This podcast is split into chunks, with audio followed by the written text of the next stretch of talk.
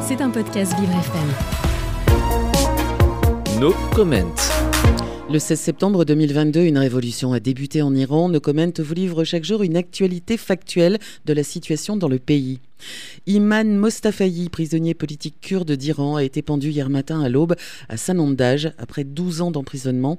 Il avait été condamné à mort suite à un simulacre de procès inéquitable. Il clamait son innocence depuis 12 ans.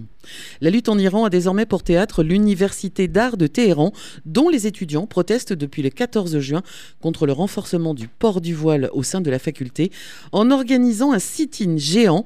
Nous n'avons rien à dire aux autorités à part un mot, non. C'était un podcast Vivre FM. Si vous avez apprécié ce programme, n'hésitez pas à vous abonner.